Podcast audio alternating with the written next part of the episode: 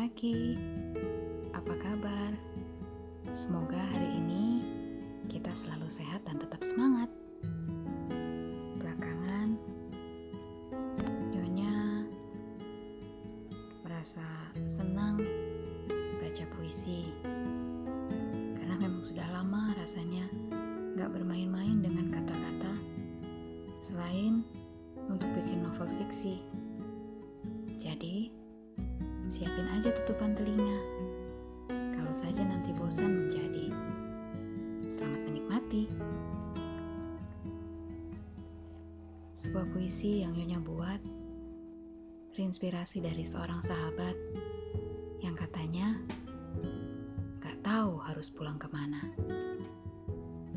Padahal rumahnya banyak. Denganmu aku lupa.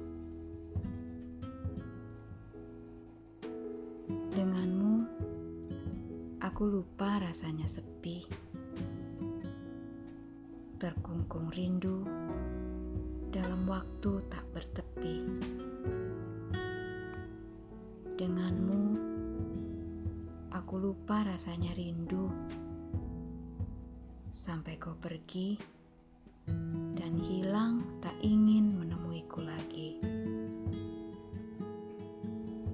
Denganmu, aku lupa rasanya hilang dalam ingatan akan cinta yang tak mau mati.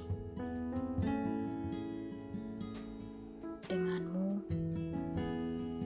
aku lupa rasanya mati karena harapmu selalu membawaku kembali.